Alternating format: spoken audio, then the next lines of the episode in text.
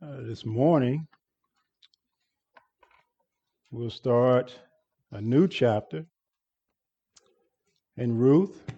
Uh, we've gone through chapter one. This morning, we'll be starting with chapter two, verses one through seven. Ruth chapter two, verses one through seven. We'll be speaking on the topic, the dawning of grace. The dawning of grace. And here in this important passage, the author is going to set the stage for what he's going to say in the rest of the book. And we'll find three, ta- uh, three thoughts in our text. Uh, three thoughts the possibility of grace. We'll see that in verse 1 as we are introduced to Boaz, the need for grace. Verse 2, see Naomi and Ruth in their desperate situation, and the opportunity for grace. Verses 3 through 7. Ruth, as the author said, happens to find herself in the field of Boaz. So look with me at Ruth chapter 2, verses 1 through 7. This is God's word. Now Naomi had a relative of her husband's, a worthy man of the clan of Elimelech, whose name was Boaz. And Ruth, the Moabite, said to Naomi, Let me go to the field and glean among the ears of grain after him, in whose sight I shall find favor. And she said to her, Go, my daughter. So she set out and went and gleaned in the field after the reapers. And she happened to come to the part of the field belonging to Boaz, who was of the clan of Elimelech. And behold, Boaz came from Bethlehem. And he said to the reapers, The Lord be with you. And they answered, The Lord bless you. Then Boaz said to his young men, who is in charge of the reapers, Whose young woman is this? And the servant, who was in charge of the reapers, answered, She is the young Moabite woman who came back with Naomi from the country of Moab. She said, Please let me glean and gather among the sheaves after the reapers. So she came, and she has continued from early morning until now, except for a short rest. Again, this is God's holy word given to us for our spiritual benefit, so that we may glorify Him and that we may enjoy Him forever. I want to ask you a question this morning. Do you believe that God's sovereignty and his providential hand is at work in your life? Do you believe that? Do you know that? Do this reality shape the way you live your life? Romans 8 28 says, We know, we know. Do you know this? We know that for those who love God, all things, big things, little things, things not so pleasant, things that are a blessing. And we know that for those who love God, all things work together for good. For those who are called according to his purpose. You know, beloved, it's not always apparent to us that God is working for our good, isn't it? You experience trials and troubles and tribulations of life. It's not always apparent that God's providential hand, that that He is at work providentially in our in our lives for our good and and and for His glory. But the book of Ruth, it helps us. It, it gives us really. It's almost like reading a newspaper, where you open it up and you see the news. As we read this book of Ruth, the, it, it opens up the life of this family. This family that uh, has experienced loss, tragic loss. We know Naomi has lost her husband. We know Ruth has lost her husband. A tragedy. And and, and but but behind the scenes, the author is is is hinting at God's hidden providential hand that God is working all things out in their lives for their good and for his glory. Even though it doesn't seem like that. Remember last week, Naomi couldn't see it.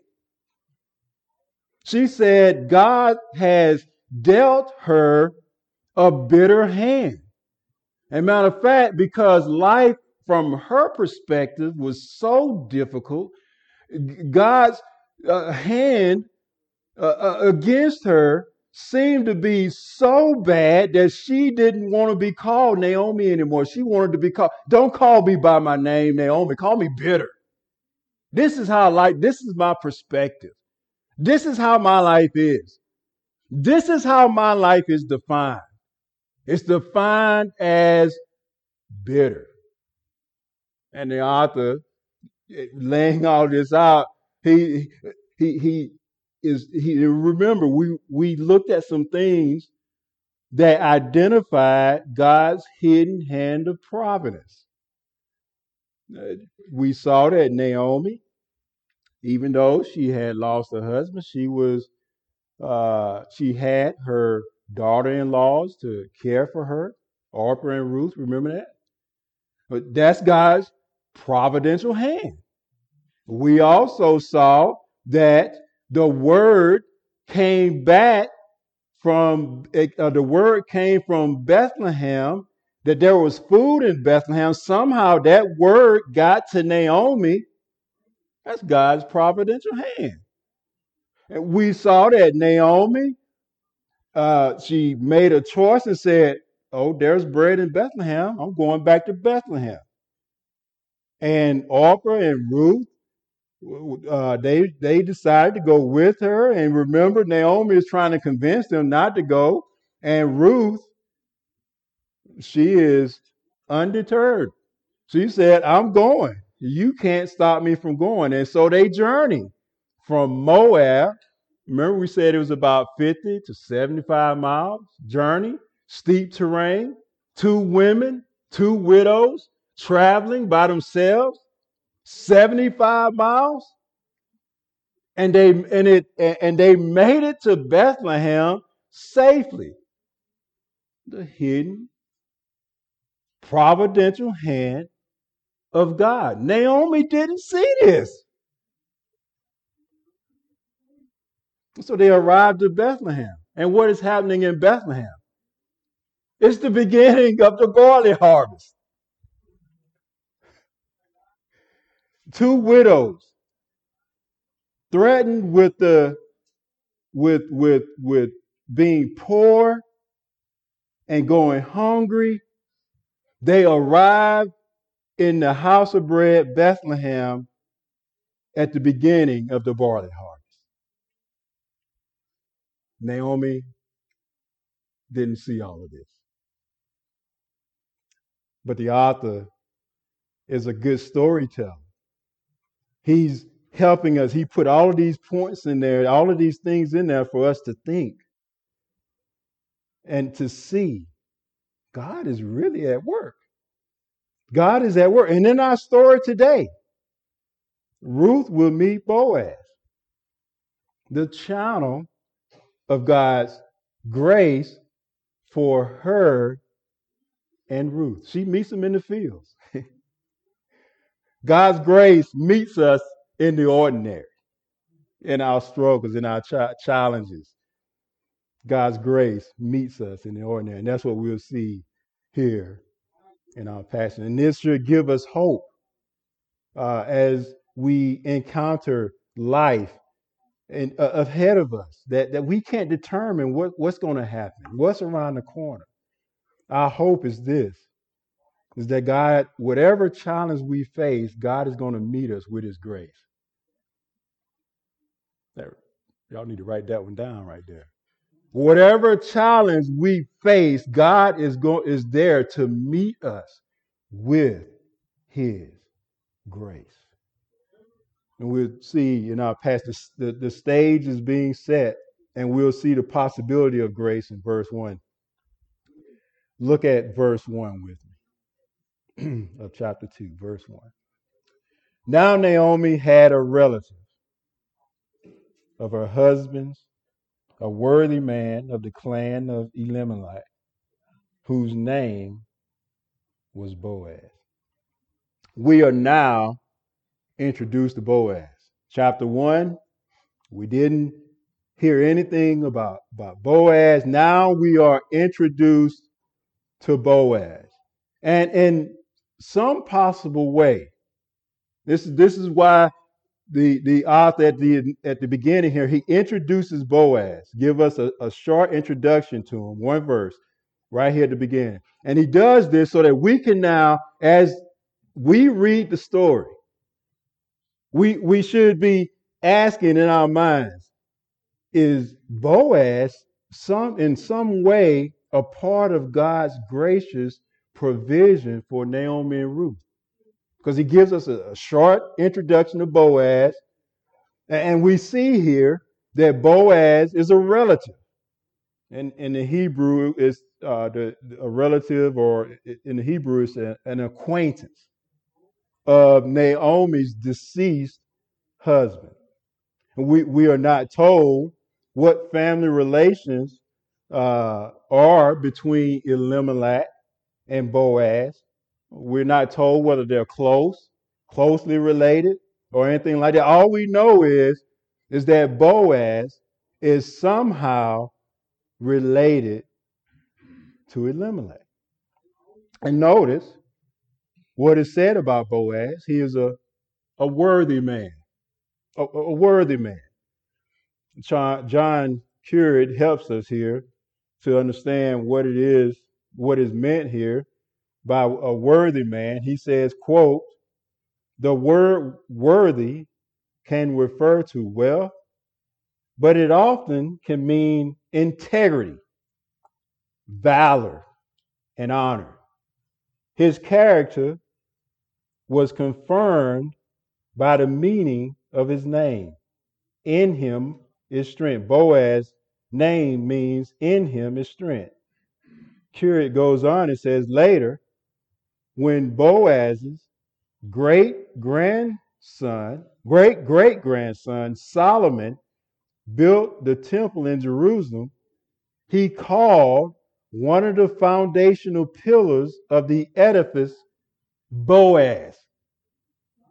One of the structures, one of the, there was two pillars. One of them he named Boaz.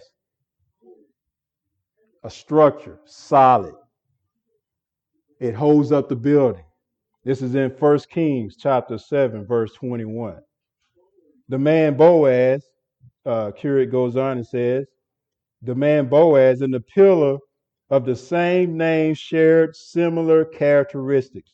One was a pillar in Bethlehem upholding the community, and the other was a pillar in the temple upholding the monumental structure. End quote. So, with this, we get some insight into Boaz's character.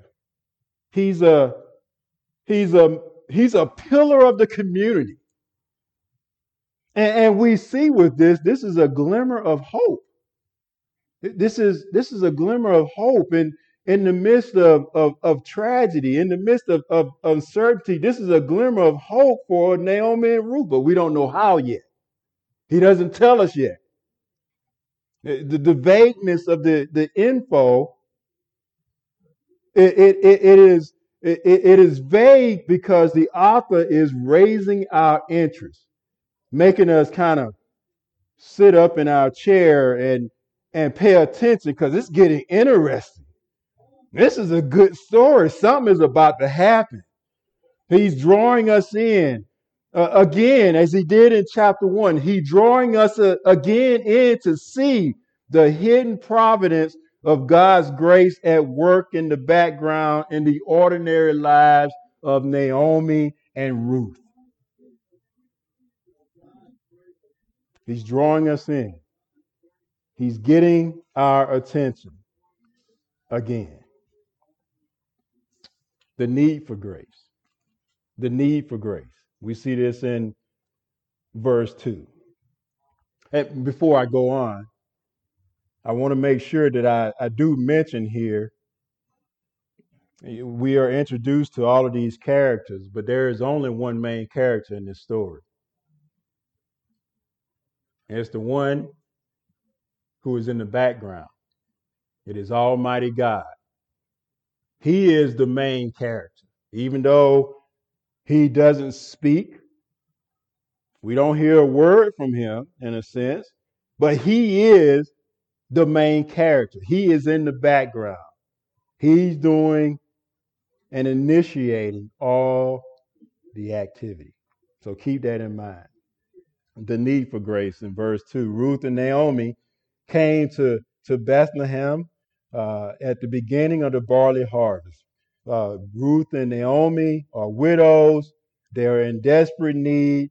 And the first thing that is recorded of Ruth doing is that she volunteers to go and glean. Look at verse number two, and it says, And Ruth. So we've been introduced to Boaz. Now we're going to be introduced more to the character Ruth the Moabite. Verse 2 And Ruth the Moabite said to Naomi, Let me go to the field and glean among the ears of grain. Throughout this book, we, we will be constantly reminded that Ruth is a Moabite. Keep that in mind. Ruth is a Moabite. The author doesn't want us to forget that important detail because it helps us to understand her position as an outsider. Ruth is an outsider. She was at one time in among the people who were enemies of God. Sounds like us for salvation, does? We were enemies of God. And Ruth, as an outsider, now she is in need of grace. We all need grace, don't we?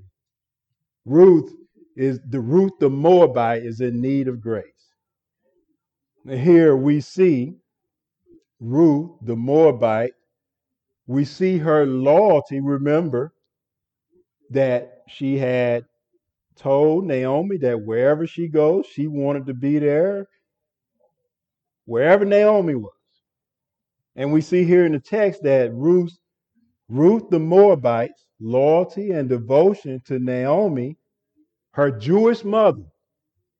You got a Moabite who used to be an enemy of God, who is loyal continually loyal and devoted to her Jewish mother in law, Naomi.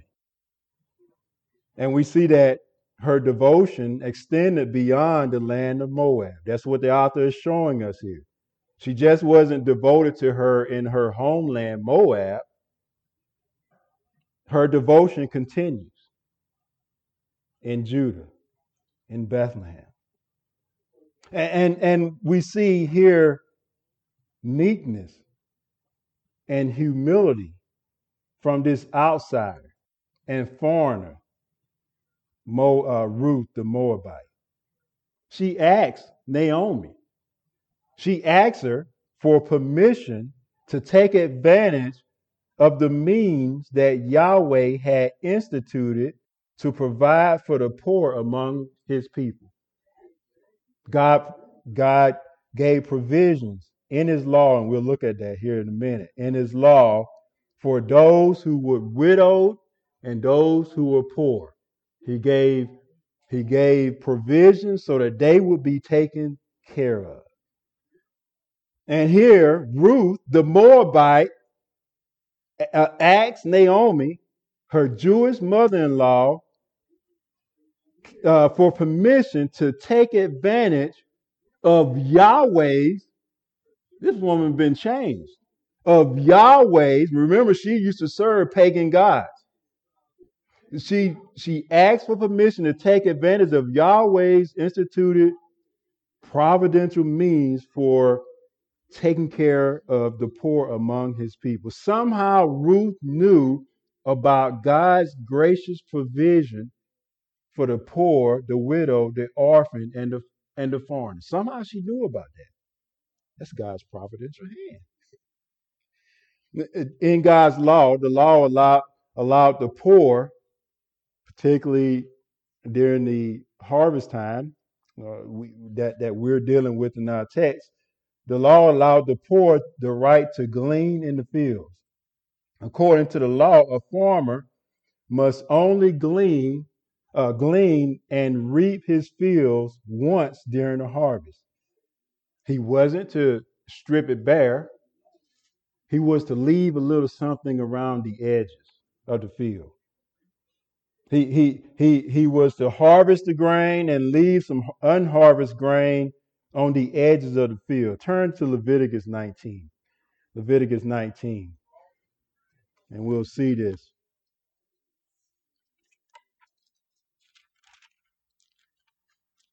Leviticus 19, verses 9 to 10.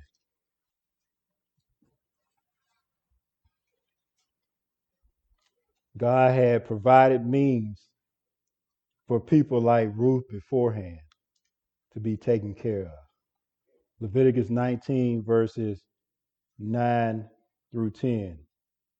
And here it, uh, it says, When you reap the harvest of your land, you shall not, this is a command, you shall not reap your field right up to its edge, neither shall you gather the gleanings after your harvest, meaning that there are some remaining something, you know, some of the stuff may have fell off the cart, something like that. They've taken what they've harvested, they've gone and and taken that, and, but there's some stuff that that is remain. He said, "Don't don't gather that."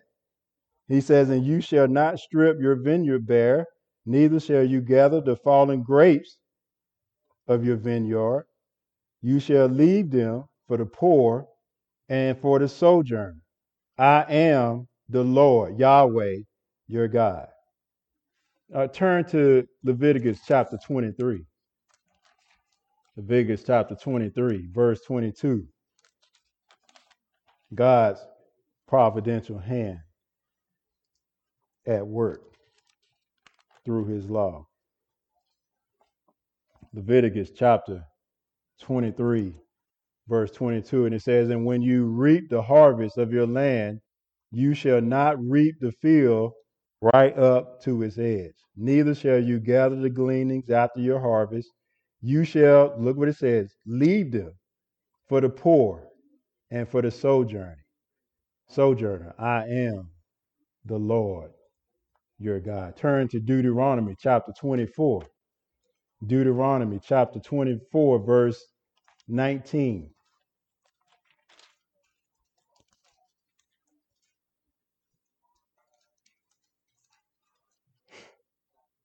Deuteronomy chapter 24, verses 19 through 22. It says, When you reap your harvest in your field and forget, right? Look, look, look what he says. And when you reap a harvest in your field and you forget a sheaf in the field, you shall not go back to get it. It shall be for the sojourner, the fatherless, the widow, that the Lord your God may bless you in all the works of your hands. when you beat your olive trees, you shall not go over them again. It shall be for the sojourner, the fatherless, and the widow. When you gather the grapes of your vineyard, you shall not strip it afterward. It shall be for the sojourner, the fatherless, and the widow. You shall remember that you were a slave in the land of Egypt. Therefore, I command you to do this. This is God's way of providing for the poor and the needy, allowing them to come to the fields to sustain themselves. Ruth knows this. Ruth, I should say, Ruth the Moabite, knows this. And she asked for permission to go and to glean over the fields for the leftovers. If you were paying attention to what was being commanded, one of the things that were required was not only to leave, you know, these the the edges of the field and, and whatever that fell, leave that, let it remain. Not only that, but the those who were in need needed to work to get it. It wasn't just given to them. They had to go out there and gather it. They had to go out there and work and gather it so that they can be benefited from it. They had to work for what they received. Paul says something similar in Second Thessalonians chapter 3, verse 10. He gives, he's talking to the Thessalonian believers. He said, For even when we were with you, Paul and his companions, he said, We would give you this command if anyone is not willing to work, let him not eat. If you ain't willing to work, you're gonna starve. That's that that that's God's plan. That's God's design. Work. You need to work. And if you don't work, don't expect for you to be filled. God calls us not to be lazy, in other words.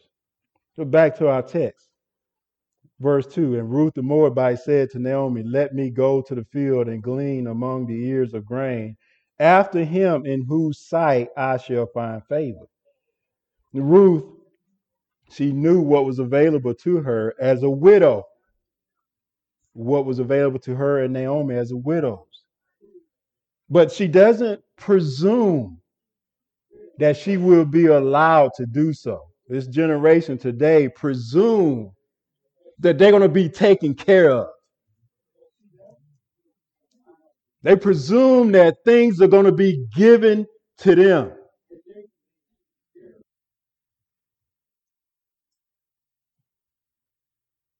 I could say more about that, but I know you feel me on that. You need to you don't presume anything. You need to you need to take initiative. Get out and go do something. But Ruth here, she doesn't presume that she will be allowed to go and glean.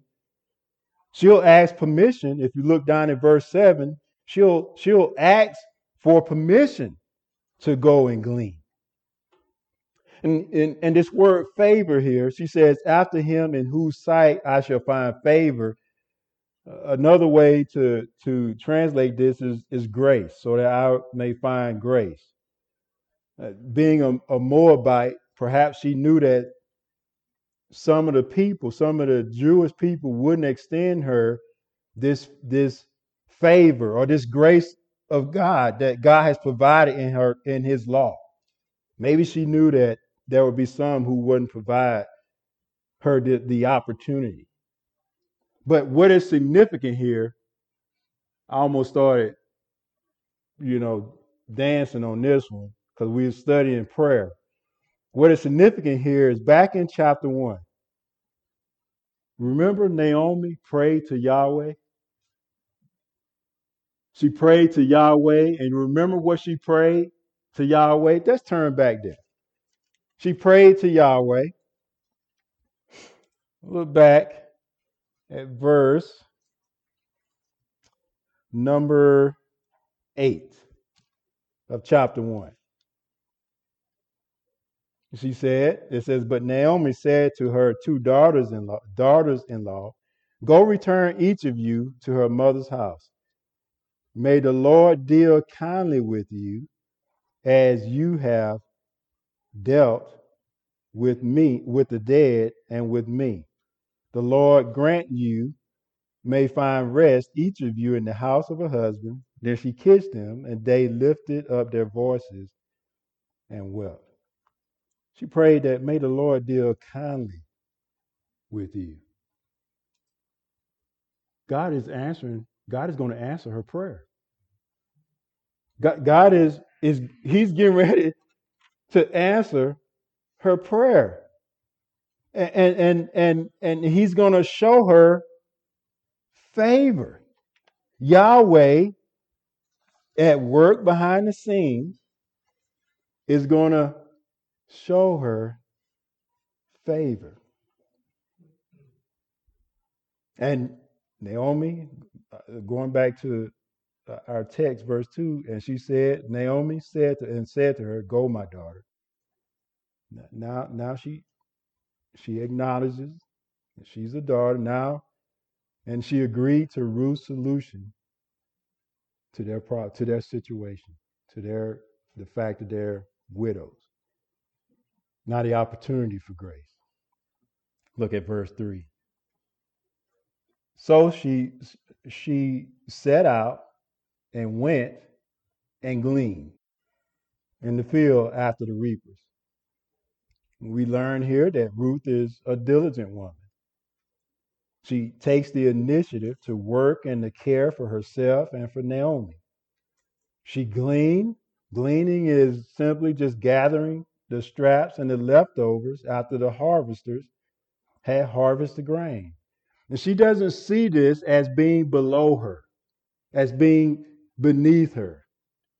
You know, going out and gathering what was left. And sometimes, and young people, you have to get this.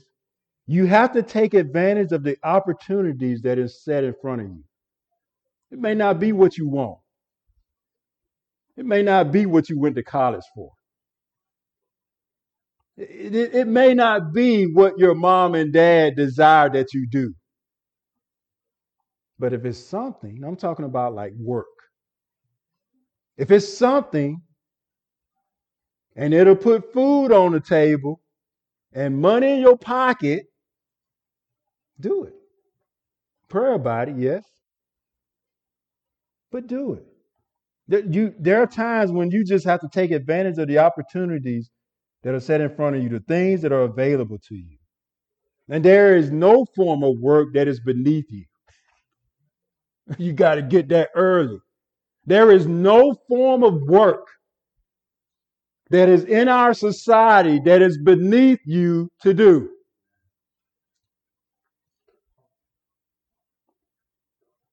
There's a God, uh, we know that God put Adam in the garden to work and to care for it. And, and so we see that God created us to work, to, to, to take the advantage of opportunities of His grace that is available to us around us. And there's a ABC model when it talking about work and talking about jobs. Now I had to learn this. The, the ABC model. Here it is. A, any job.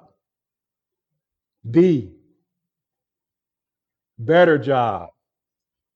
C, career. That's the way it's going to, that's the way it works. You start out, just look for any job. Once you work a job, then and you get get established, look you, you look for a better job. You get a better job, then you can start looking for a career. Y'all might not like that one, but uh, There's some there's some truth in that. There, there there's some truth in that because life is hard. Life, life is hard. Things are not going to always go the way that you want them. Now, again, I can I can beat that horse, but I'm not. I'll stop right there. But look at verse three. God graciously provides an opportunity for Ruth to work. Verse three, as it continues, it says, "And she set out and went and gleaned in the field after the reapers, and she happened." To come to the part of the field belonging to Boaz, who was of the clan of Elimelech. The text says that Ruth happened to come to part of the field belonging to Boaz. She didn't know who field she was going out to glean in. It, and she didn't even know the significance of Boaz. She didn't know who he was. And, and to an unbeliever, they may read this and say, that's coincidence. But, but this is no accident. Again, for believers, there are no coincidences with God. There is no such thing as chance with God. What may appear to be good luck or blind chance in your life is really God's providence. It's really God's providence. I, I, can I can give you some stories on this. It's God's providence, and you have to see it that way. Proverbs 16, verse 33 says, The lie is cast into the lap, but its every decision is from the Lord. And they can roll the dice, and whatever they roll, whatever decision comes about, it's from the Lord. May seem like chance, but it's, it's from Him. And and and here it's the providence of God that brings Ruth to the very field of a man who is both gracious and qualified to be a kinsman redeemer. We don't even know that. we he's just building it, building us up to get us, and we're going to see later on that he is the Boaz is the kinsman redeemer. We don't know that yet, but he's building up the intensity of the story. You see, God's word is it is exciting. It's not boring. We see here that God is his sovereign control extends over everything, even the things that seem like chance. In God's perfect timing, not only did Ruth come to Boaz's part of the field, so she came, she gleaned in the field, and the, the, the, the, the field was Boaz field. Boaz, the he who is kin to Elimelech. Look at verse 4. It says, And behold, Boaz came from Bethlehem. the word behold is, is emphatic. It's an emphatic statement of surprise. Behold, and behold, Boaz came from Bethlehem. Here, Boaz is reintroduced, and we begin to see something of his character. We've, we've seen Ruth's character. She's a, a, a, a woman who is willing to, to do what is necessary. But and now we see Boaz's character. He, he is a godly man. Notice what it says. It says, and, and he said to the reapers, The Lord be with you. And they answered, The Lord bless you. This is boss and his and his the, the people that work for him. The boss says, The Lord bless you. And the workers come back and they said, and they, they answer, The Lord bless you. Can you imagine that kind of work environment? Do you pray for such a work environment? The Reformation Heritage Study Bible noted on this verse, it says, Boaz's greeting resembled the blessing of Aaron in Numbers chapter 6, verses 22 through 27. Boaz was like a priest in his home, a spiritual father even to his workers, it says. We see that Boaz is a spiritual, he's a godly man. He's a pillar of the community who is a godly man. Look at verse 5. Then Boaz said to his young men, who was in charge of the reapers, Whose young woman is this? By God's gracious providence, Boaz notices Ruth the Moabite. That's God's hidden hand of providence at work. He notices Ruth. Boaz, he he must he's a he's a working man as well. He he he must have come out to the field and check on the work that's being done. He's not shamming, you know. He's not in back at home uh, playing video games. He he's he's out there checking on the work being done. Look at verse six. And the servant who was in charge of the reapers answered, She is the young Moabite woman. Notice it keeps calling her the Moabite. Uh, the young Moabite woman who came back with Naomi from the country of Moab. Somehow, news about Ruth, the Moabite, has spread. The, the servant here calls her the, the young Moabite. But later on, the next verse, Boaz, he ain't going to call her Ruth the Moabite. Look at verse 8. We look at this next week. It says, Then Boaz said to Ruth, Now listen, my daughter. Everybody else is calling Ruth the Moabite. Well, Naomi called her her daughter. Now Boaz calls her daughter. Everybody else is calling her Ruth the Moabite. But look at verse, look at verse number seven. She said, Please let me glean and gather among the sheaves after the reapers.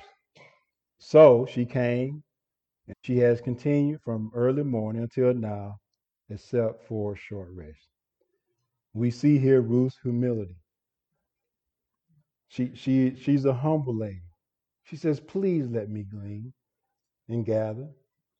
Even though the law gave her the right to glean in the corners of the field, she asked, she asked for permission. And she did it respectfully. I think young people can learn something from this. Be respectful. And the chances are good things will happen when you're respectful to people, particularly people that you work with, particularly people who are in charge over you. Be respectful. And we also see here that that Ruth, she had a hard work ethic. She she she didn't ask for handouts. She didn't ask for any special favors or consideration. Remember, she is gathering grain for her and Naomi. She worked the whole day with only a short rest. John Piper said in regards to, to Ruth here, he said, quote, she is like another foreign woman who came to Jesus, and he's talking about Matthew chapter 15, verses 21 through 28, like another foreign woman who came to Jesus and said, Lord, even the dogs under the table eat the children's crumbs. Willing to do what is necessary for the ben- and the, and this the foreign woman that is mentioned is a Canaanite woman, the woman in Matthew chapter 21, uh, chapter 15, verses 21 through 28 is is uh, Jesus is talking with a Canaanite woman whose daughter was possessed by a demon, who had no she wasn't a part of the people of God, had no right or claim upon the favor or blessings of God. And yet, by faith, she pursued it. And Ruth is similar to this lady, John Piper says. A woman of faith, a woman of character, a woman of humility, a woman with a hard work ethic, a woman willing to do what is necessary to be a blessing to others. So we see a lot here in these seven verses. By introducing us, the author introducing us to Boaz and Ruth, He, he and and and and he what he, he shows us. Remember Ru- uh, Naomi and her bitterness.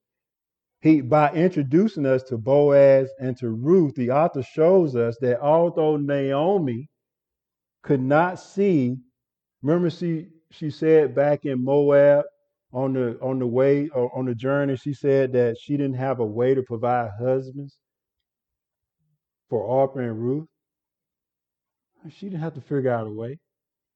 God is working in the background. God is working in the background. Even though she couldn't see a way of supplying a husband for Ruth, she she couldn't see the good in her life.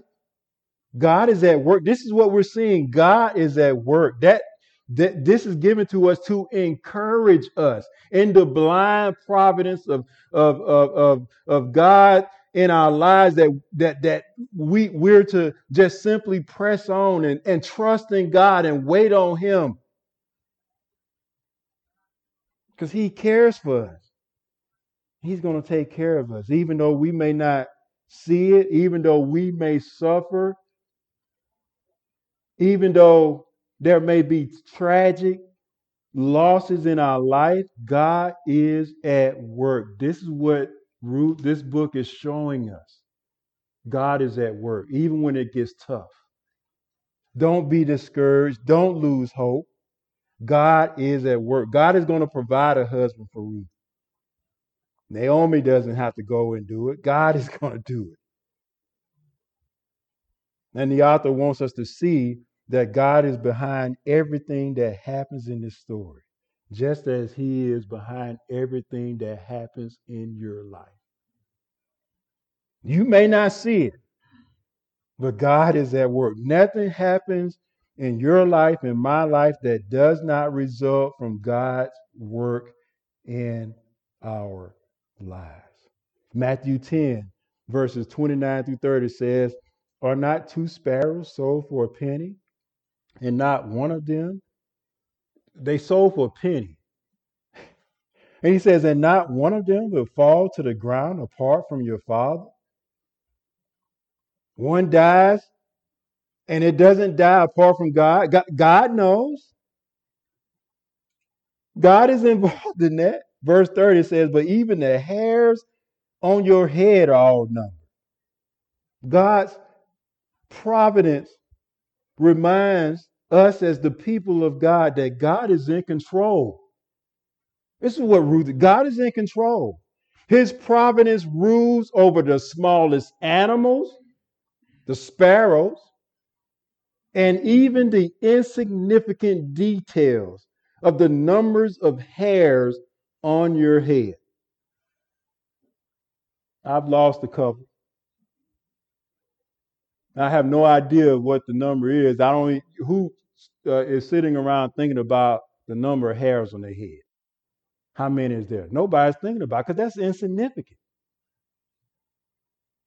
But God knows, and God is involved in all of that. He's involved in the insignificant details of our lives. And we see God's providence even in his law for the people of Israel. He commanded the poor and the needy to be provided for. If he didn't command it, it would never happen. Widows, the poor and the needy, probably wouldn't get wouldn't would not get uh, get taken care of like they would would have under the law of God. Under the law of God, they gotten taken care of.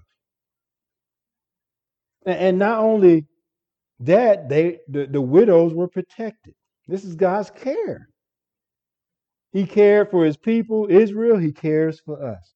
He cared for those who were needy in Israel, those who were widows, those who had significant loss in their lives. He cares for us when we have significant loss in our lives. And lastly, as we are introduced to Boaz and Ruth, we see something of their character humility, concern for others, a diligent work ethic, faith. These are all things that we should strive to, to emulate in our lives as the people of God, as husbands, as sons, as wives, as daughters. These are the things that we are to strive to, to uh, implement in our lives. People of integrity, loving people, faithful people.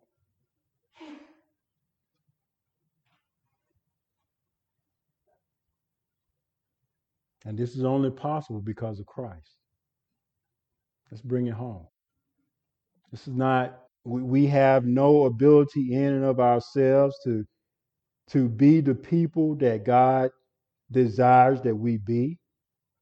We can't do it apart from our Lord and Savior Jesus Christ and the grace that we have available to us in Him and the Holy Spirit who indwells us. And because of the, the blessing of Christ as our Lord, we have peace, we have joy, we can love one another, we can live for God's glory. We're able to put the cares and the concerns of others above our own. And beloved, we would not do that apart from Christ and our unity with Christ. We'll be selfish, We'll be thinking about ourselves, but praise God that He has not only united us with Christ, but He united us with one another to be a blessing for each other. Amen. Let us pray. Father, your word is so instructive to us. Even as we study the lives of the di- different characters that is found throughout the narratives of the Old Testament. Their lives are not just given to us to inquire, uh, their, their lives are given to us to be instructive to us. Uh, Their lives are a part of your word that is given to us for our benefit. Their lives are examples and provide for us the uh, uh, the the the examples of of of what it looks like to to trust in you, and it gives us hope. Who for for those of us who will experience similar circumstances of needing employment, of losing a spouse, of having children and losing a child. These are examples given to encourage us that whatever may take place in our lives, you are holding on to us and you're caring for us. And we are to simply trust in you. And so, Father, thank you for just being uh, being understanding of who we are. That we need that we need stories like this.